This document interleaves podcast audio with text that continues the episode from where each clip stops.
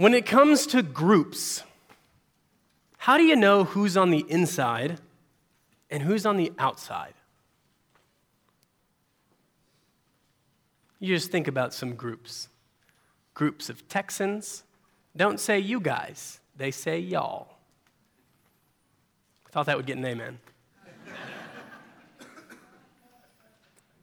Groups of Taylor Swift fans, I'm told they're called Swifties. They're not just Travis Kelce bandwagon fans, they know all the lyrics to the songs. You can look at the people, but you can't see what binds them together as a group until they act. It's when they do something that you can see what's on the inside. And that shows you who's on the inside of the group. We've been studying Mark's gospel. Last week, we looked at chapter 13, where Jesus prophesied the destruction of the temple. Now, in chapter 14, the religious authorities want to have him killed. And the deadly desire inside of them, it reveals something deeply significant about their place outside the community that Jesus came to create. But perhaps it's not all as we should expect. So listen to God's word in Mark chapter 14. I'm going to read verses 1 to 25. It was now two days before the Passover and the feast of unleavened bread. And the chief priests and the scribes were seeking how to arrest him by stealth and kill him. For they said, Not during the feast, lest there be an uproar from the people. And while he was at Bethany, in the house of Simon the leper, as he was reclining at table, a woman came with an alabaster flask of ointment of pure nard, very costly. And she broke the flask and poured it over his head. There were some who said to themselves indignantly, Why was the ointment wasted like that? For this ointment could have been sold for more than 300 denarii and given to the poor. And they scolded her. But Jesus said, Leave her alone. Why do you trouble her? She has done a beautiful thing to me. For you always have the poor with you, and whenever you want, you can do good for them. But you will not always have me. She has done what she could. She has anointed my body beforehand for burial. And truly, I say to you, wherever the gospel is proclaimed in the whole world, what she has done will be told in memory of her. Then Judas Iscariot, who was one of the twelve, went to the chief priests in order to betray him to them. And when they heard of it, they were glad and promised to give him money. And he sought an opportunity to betray him. And on the first day of unleavened bread, when they sacrificed the Passover lamb, his disciples said to him, Where will you have us go and prepare for you to eat the Passover? And he sent two of his disciples and said to them, Go into the city, and a man carrying a jar of water will meet you. Follow him, and wherever he enters, say to the master of the house, The teacher says, Where is my guest room, where I may eat the Passover with my disciples? And he will show you a large upper room, furnished and ready. There, prepare for us. And the disciples set out and went to the city, and found it just as he had told them, and they prepared the Passover. And when it was evening, he came with the twelve, and as they were reclining at table and eating, Jesus said, Truly I say to you, one of you will betray me, one who is eating with me. They began to be sorrowful and to say to him one after another, Is it I? He said to them, It is one of the twelve, one who is dipping bread into the dish with me. For the Son of Man goes as it is written of him, but woe to that man by whom the Son of Man is betrayed.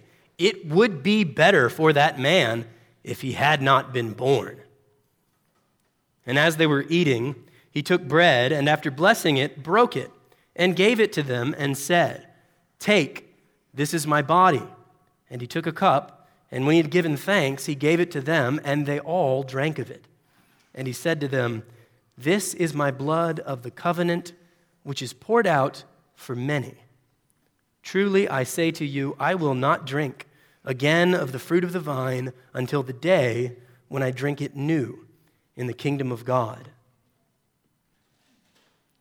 I think what we see in this text is that what's on the inside reveals who's on the outside. What's on the inside reveals who is on the outside. We find a few key figures in this passage. There's the chief priests and the scribes who want to have Jesus killed. There's an unnamed woman in the outskirts of town who's eager to give what she has. There's Judas, who was one of Jesus' closest disciples and who offers the religious authorities a chance to execute on their murder plot. And there's the rest of the disciples who, frankly, seem quite confused about what all is going on.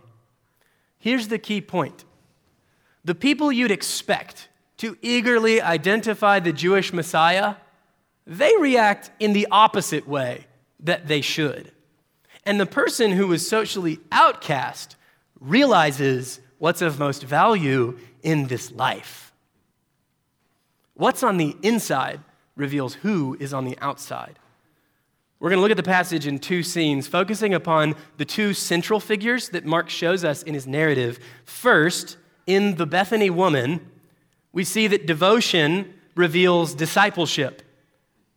That's in verses 1 to 9. Devotion reveals discipleship. Second, in the betrayer among the disciples, we see that deception reveals disloyalty. That's in verses 10 and following. Deception reveals disloyalty. What we find in Mark 14 is that proximity can be deceiving. But devotion is always revealing. What's on the inside reveals who's on the outside. Though you might expect her to be on the outside of Jesus' disciples, and people who lived in that day would have, her devotion reveals her to be one of his followers. And though at this time you might expect Judas to be on the inside of Jesus' community, his deception reveals his disloyalty. You can see how Mark has made the first 11 verses of chapter 14 all about the woman in Bethany. Just look at the structure. Verses 1 and 2 function like a bookend with verses 10 and 11.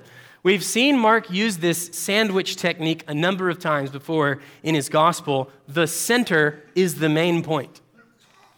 The woman serves as the perfect contrast of the chief priests, the scribes, and Judas. They function almost like a carnival mirror to her in the narrative. You ever been to one of those carnival fun houses? They have those mirrors that badly distort everything in view. Somebody who's tall and slender can look short and squat in one of these mirrors. Well, that's what Judas is like to this woman, like a carnival mirror. The key issue for Mark and his first century readers is who's in the Messiah's community? Is it the unnamed woman from the outskirts of Jerusalem in Bethany? Or is it the named Jewish member of the 12 people closest to Jesus on earth? Turns out she's the one who knows the Lord Jesus. Why? Because her devotion reveals her discipleship. Her devotion is broadcast especially clearly by the backdrop of this evil murder plot. Verse 1 gives us the setting. It was now two days before the Passover and the Feast of Unleavened Bread. This was an eight day period in which the Passover on the first day initiated the seven days of eating unleavened bread. We heard about the origin of this feast from Exodus 13 in our scripture reading this morning. We also see from Numbers chapter 28, verses 16 and 17, how the Lord linked these two occasions together the Passover and the Feast of Unleavened Bread. He linked them together in Israel's, Israel's history. The scripture says, On the 14th day of the first month is the Lord's Passover And on the 15th day of this month is a feast. Seven days shall unleavened bread be eaten. This was the week in Israel's history when they had just killed the spotless lamb and eaten it, and then no one ate leavened bread for a week after that. That also means this was the time when many travelers would come to Jerusalem to prepare for these Jewish festivals. That's why the chief priests and scribes needed to commit their heinous act in secret. We hear of their crafty cowardice in verse 2, and they are cowards. And the chief priests and the scribes were seeking how to arrest him by stealth and kill him. For they said, Not during the feast, lest there be an uproar from the people. These religious authorities hated Jesus. They hated him because of all that he was doing and teaching for the last three years of his earthly ministry. But they were especially angry because he had just been at the temple and said that it was going to be destroyed. In Mark's gospel, from chapter 11 to chapter 13, we see these encounters with Jesus and the temple. Remember back in Mark 11 when Jesus cleared out the temple and closed it down? Then in Mark 13, he tells you it's all going to be turned into rubble. Not even one stone will be left in place. It will meet its end forever. Now, these men want to end Jesus quietly. And we see in verses 10 and 11, Judas would give them a way to implement their murderous plans. He was the stealth they were looking for. Now, by way of application for us, I just want you to notice how God turns the plans of evil people for his own glory. That's what he's always doing. He only has evil plans of evil people to work with. And he's a master of turning evil into good good for his people, and glory for himself. How do I know? This sinister plot would soon become the way of salvation for the whole world.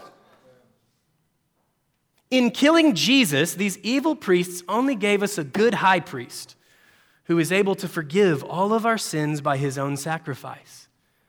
Our God turns evil into good. Evil will not stop God's good purposes. We even catch a glimpse of this in the text. Look where Mark goes next in verse 3. And while he was at Bethany in the house of Simon the leper, as he was reclining at table, a woman came with an alabaster flask of ointment of pure nard, very costly, and she broke the flask and poured it over his head. Here we see the precious price of pure devotion. Now, a couple of things about this woman right there in the text. She's in Bethany, which is in the outskirts of Jerusalem on the fringes geographically. Notice also, she's a woman who would have been on the fringes of ancient society. You may know that women at this time didn't go to banquets like this unless they were servants there. And of course, reclining at table is a sign of close, intimate fellowship over a meal. Last thing Mark also doesn't give us her name. Other gospel writers give us a name for this woman. Mark doesn't, and that's significant. There's a strong sense in the narrative that this woman is out of place, at least socially speaking. She doesn't belong here among these people. Or at least that's what a first century Jew or Roman would have told you. And what part does she play in the meal? She breaks the neck of a vase made from a precious limestone.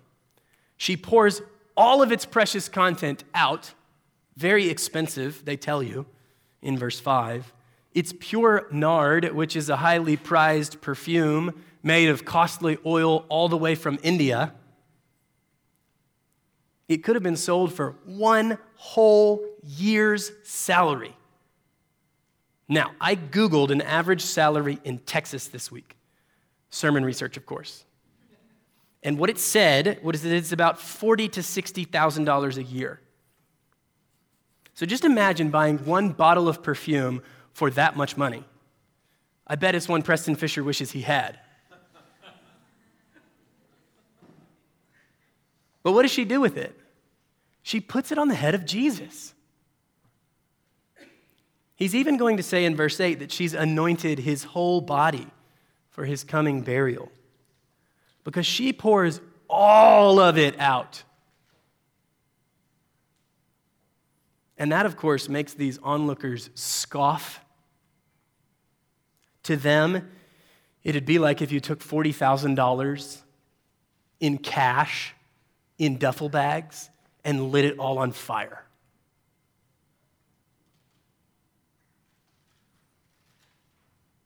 But that's just because they don't have eyes to see the situation rightly. In the Old Testament, anointing the head with fragrant oil was a familiar mark of festivity and fellowship. And here, Jesus is not so much anointed as he is drenched. Drenched in scented oil.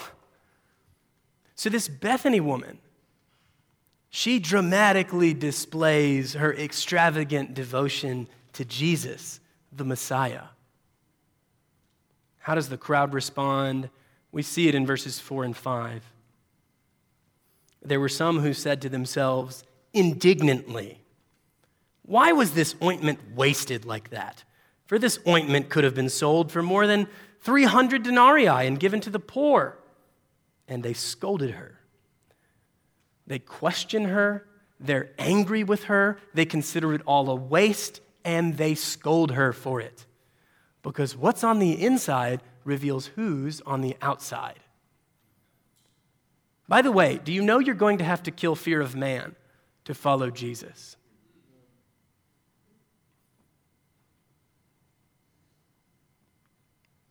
If you want to worship and serve the Lord Jesus, you have to aggressively fight your own desire to care what other people think. I don't know about you, but I spend a lot of time thinking about the thoughts in other people's heads especially as they relate to me. That has to die if I want to live in Christ. You're going to have to wage war with your sin so that you don't crave the approval of man rather than God. That means you can't be thinking about what other people are thinking when you're here singing or praying in church. I trust this woman knew something of how the people would react but she just didn't care.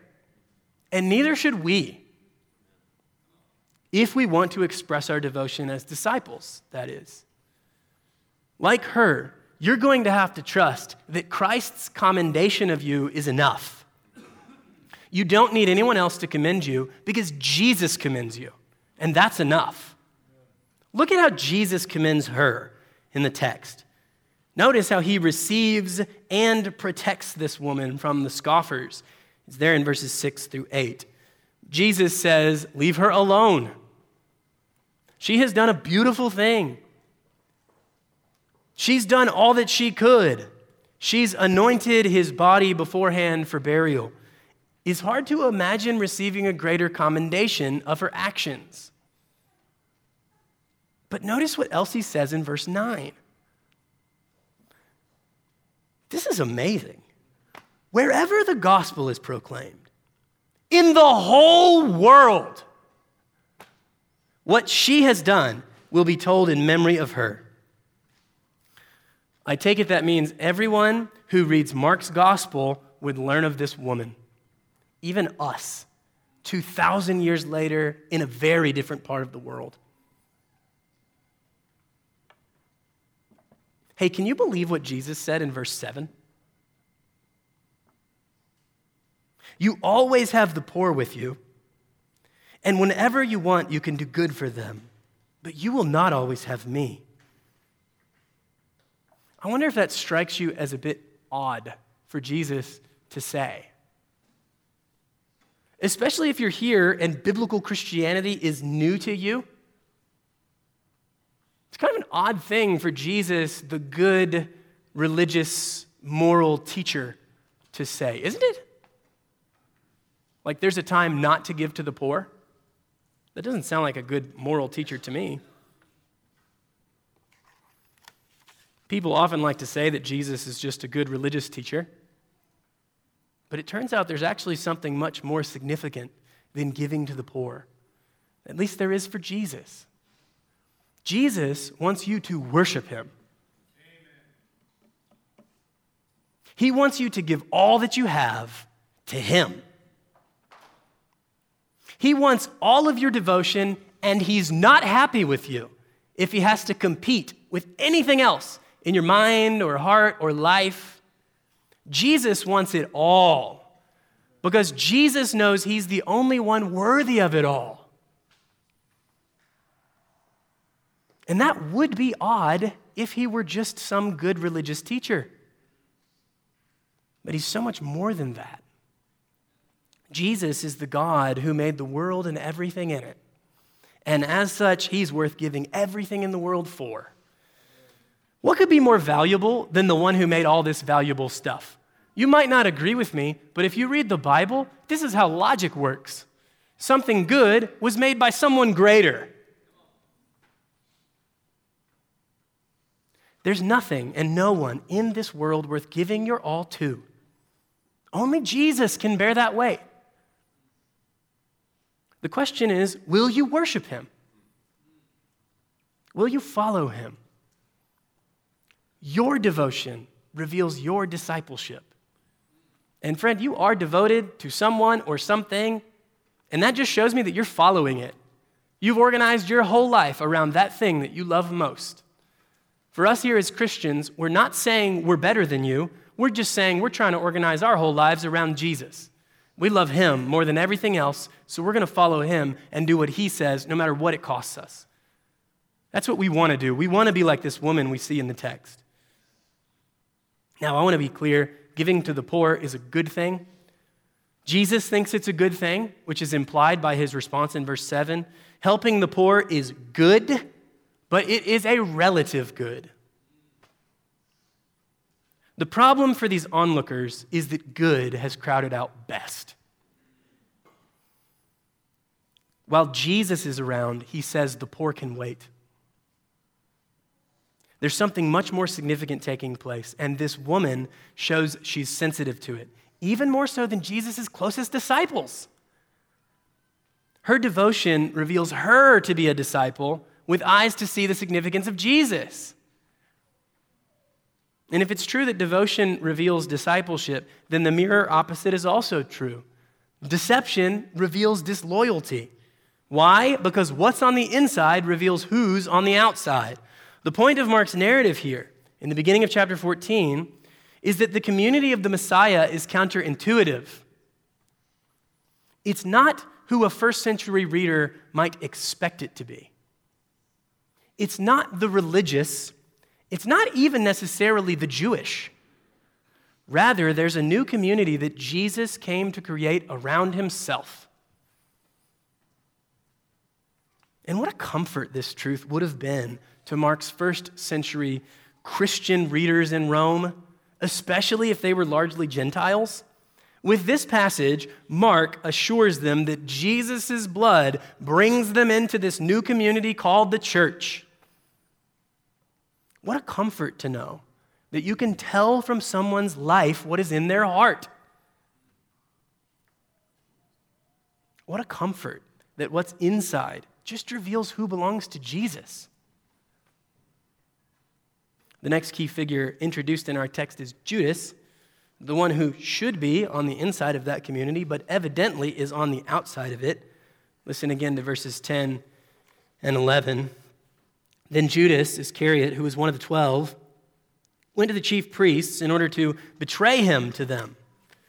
And when they heard of it, they were glad and promised to give him money. And he sought an opportunity to betray him. Judas loved money more than Jesus. Judas loved money more than Jesus. The Bethany woman loved Jesus more than anything. So she gave up all of her money in devotion to him. Church, I hope you know that you're going to have to kill love of money if you want to follow Jesus. You're going to have to put it to death. There's not enough room in one human heart for love of money and love for Jesus. One crowds the other out.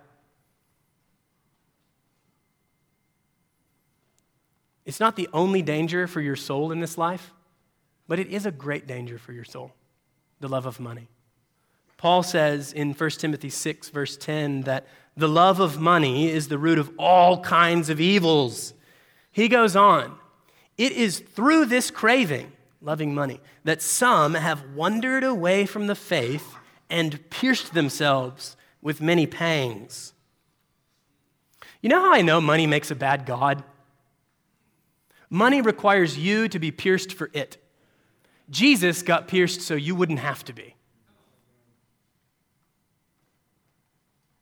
That's why scripture says those who love money will pierce themselves, because money demands that you have more of it. And if you love money, you'll do whatever it takes to get more of it. Doesn't matter who stands in your way, doesn't matter what evil you have to do. Jesus is better than money. He's more precious, more valuable. He's more powerful than anything money can buy you. He's more merciful and generous than money will ever be to you, I promise. If you want to fight the love of money, can I just make one recommendation to you? Give it away. It's really hard to keep loving the thing you keep getting rid of. So give it to the poor, give it to the church, give it to whoever needs it more than you, but give it so that people will make much of Jesus and so that you can make much of Jesus. Whatever you do with it, beware of the love of money. Because here in Mark 14, it's the love of money that led to a friend's betrayal. Judas was the opportunity the religious leaders found to arrest and kill Jesus. Now, notice where the passage goes next. I think we need to see this. We leave the Bethany woman and Judas, is what you might think. You might think we're leaving all that stuff that just happened. But I think Judas actually serves as the hinge to get from the social outsider back to the group of Jesus' disciples. It's all about who's in the group. Mark put these two passages next to each other for a reason. Who's in the Messiah's community? What's on the inside reveals who's on the outside. If you look down at your Bible in verses 12 to 25, you can see Mark has the betrayer, Judas, in the middle again, starting at verse 17. Remember, the middle of one of Mark's sandwiches is the point.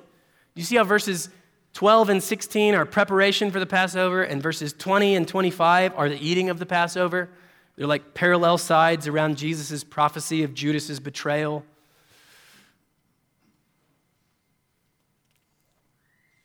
Don't think that Jesus doesn't know what Judas is up to. Just like he prepared for the meal, he prepared to be betrayed. Jesus knows what's going to happen before it happens. But first, in verses 12 to 16, Jesus has clearly made plans to observe the Passover meal with his followers. This section shows us how he prepared for the occasion by finding a place for them to dine together. Why? Because he knows they're not just coming together for another meal, they're not even just coming together for another Passover. This will be their last supper together. He says that at the, the end. I'm not going to eat it again until the new kingdom, right? But notice what Mark tells us happens while they're eating. Look at verses 17 and 18. And when it was evening, he came with the twelve, and as they were reclining at table and eating, Jesus said, Truly I say to you, one of you will betray me, one who is eating with me. Imagine your meal being interrupted by the host predicting that one of you is going to betray him. That's a jarring thought. The person who brought you here to eat this meal just said, One of you is going to kill me. Sure is some Last Supper. Jesus knows of Judas's deception, which reveals both Jesus' deity and Judas's disloyalty. See, proximity can be deceiving. It doesn't matter that Judas is sitting at the table with them all, right there in their midst. It doesn't matter that he's followed Jesus with this group for years. What matters most is what's inside his heart. And you can tell by how he acts. What's on the inside reveals who's on the outside. I hope you realize, too, for you and I, if we regularly attend church on Sundays, proximity can be deceiving. Like Judas, just because you're physically close does not mean you're spiritually close to Jesus. Just because you come here for church every week doesn't necessarily mean you're right with God. Religious activity cannot and will not save you from God's coming judgment. Because we could never do enough good to overcome all the bad we all know we've done. All right, notice how the disciples respond to what Jesus says. Look at verse 19. They began to be sorrowful and say to him one after another, Is it I? They're all stung with self doubt. There's a sense in which all of us should respond this way to the Word of God. It pierces us. There's a reason the Scripture calls itself a sword, it's because it cuts. When we read or hear God's word, we should let it challenge us and even correct us. It should lead us to examine ourselves, to expose our sin so that we might repent. Self doubt should lead to self examination and ultimately to repentance and faith. Now, Judas doesn't need to wonder if it's him, he knows. Jesus continues in verses 20 and 21. He said to them, It is one of the twelve, one who is dipping bread into the dish with me. For the Son of Man goes as it is written of him, but woe to that man by whom the Son of Man is betrayed. It would have been better for that man if he had not been born. Jesus plainly says that betraying him is worse than never having existed. If you're listening to this and you're not a Christian, I'm afraid you might think you're better than Judas. And you might be better than Judas, but you're not better off than him. Apart from Jesus, none of us can stand in the judgment of God. The one who made us is angry that we've sinned against him. He will rightly judge us. Judgment is coming. We as Christians just want you to know you don't have to suffer under it because Jesus made a way for us to be saved. Jesus lived the life we did not live. He never sinned against God. And Jesus died the death that we deserve. We should be punished for our sin. Jesus was punished for our sin so that we wouldn't have to be. And he didn't stay dead. He rose from the dead, promising life and victory and salvation and forgiveness and fellowship with God for anyone who puts their trust in him. You just have to turn from the way you've been living and trust in the Lord Jesus Christ, and you can be saved. And if you've not done that, be happy to talk with you more after the service about what that means. Or you can frankly just turn to the left or to the right and talk to any member of this church. They would love to take you out to lunch and talk about Jesus. Our devotion reveals our discipleship. We love him, so we love talking about him, especially how he saved us from sin. But Mark doesn't just include Judas's betrayal in his account of the Last Supper that Jesus had with his disciples. And Mark's account is the shortest in all of the Gospels, so it's really important for us to see what he does include. Mark shows us how Jesus reinterprets and replaces the Passover with a new meal. This new meal would be repeated among Jesus' disciples. Listen again to verses 22 to 25 as I read. And as they were eating, he took bread, and after blessing it, broke it and gave it to them, and said, Take, this is my body. And he took a cup, and when he had given thanks, he gave it to them, and they all drank of it. And he said to them, This is my blood of the covenant, which is poured out for many. Truly I say to you, I will not drink again of the fruit of the vine until that day when I drink of it new in the kingdom of God. Some cultural context will help us see the significance of what Jesus is doing here. Even though it's not his home, Jesus is clearly hosting this meal. He determined the guest list, we might say.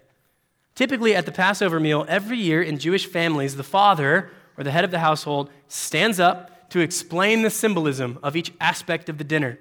In this case, Jesus takes that role upon himself. But he gives this, new, this meal new symbolism, exposing how it points to him. Jesus says the bread represents his body and the cup represents his blood. He's taking the traditional symbolism of the Passover and transforming it. This meal will now be a new kind of Passover for the new people of God, which Jesus forms around himself. Who's in the Messiah's community? Everybody who's covered by the blood. You can see that in the language of covenant, which is there in verse 24. This would be the meal that would draw the boundary line around the people of the Messiah. Jesus replaces the old covenant with a new covenant, and he replaces the Passover with the Lord's Supper. Remember how Moses would sprinkle the blood of the covenant on the people? You can see it in Exodus 24. Well, this new covenant wouldn't be made with the blood of bulls and goats. It would be the blood of Jesus that creates this new covenant and this new community of this new covenant. This Messiah doesn't just dine with his disciples, he would go to die for them.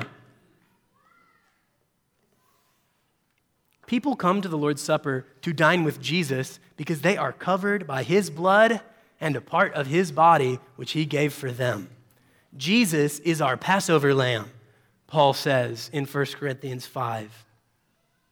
So if you're here and you're worried that you're like Judas, maybe you're worried hearing all this that you're deceiving yourself into thinking that you're one of Jesus' disciples. I think that's a good worry to have. Self doubt should produce self examination, as we've seen from the text. But the Lord gave us this supper to fight sin and self deception in our own lives. The Lord's Supper marks out the church as a church. It's the visible sign of our regular, accountable fellowship as Christians. This is why church membership and discipline are so important for us spiritually. In church membership, we're all saying who we think is with the Lord based upon their words and their life. In church discipline, we remove someone's access to the Lord's Supper because their life no longer looks like they belong with the Lord. If you're covered by His blood, something inside of you changes, and we can see by what's outside of you. That's why discipline should sober us. It's why we should take membership so seriously. But if you're here and you're regularly taking the supper with us, then be encouraged. When we come to the table, this whole church is telling you with one clear voice we don't think you're deceiving yourself. We think you're with Jesus. He's going to come back and take us all home.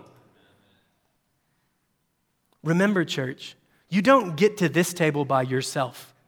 You get there because the blood of Jesus cleanses you from sin. And you don't come to this table by yourself. You come with the church of Christ, helping you to follow after him. Jesus shed his blood for us so that we wouldn't have to suffer God's punishment for our sins, and his blood covers all who come to him in faith.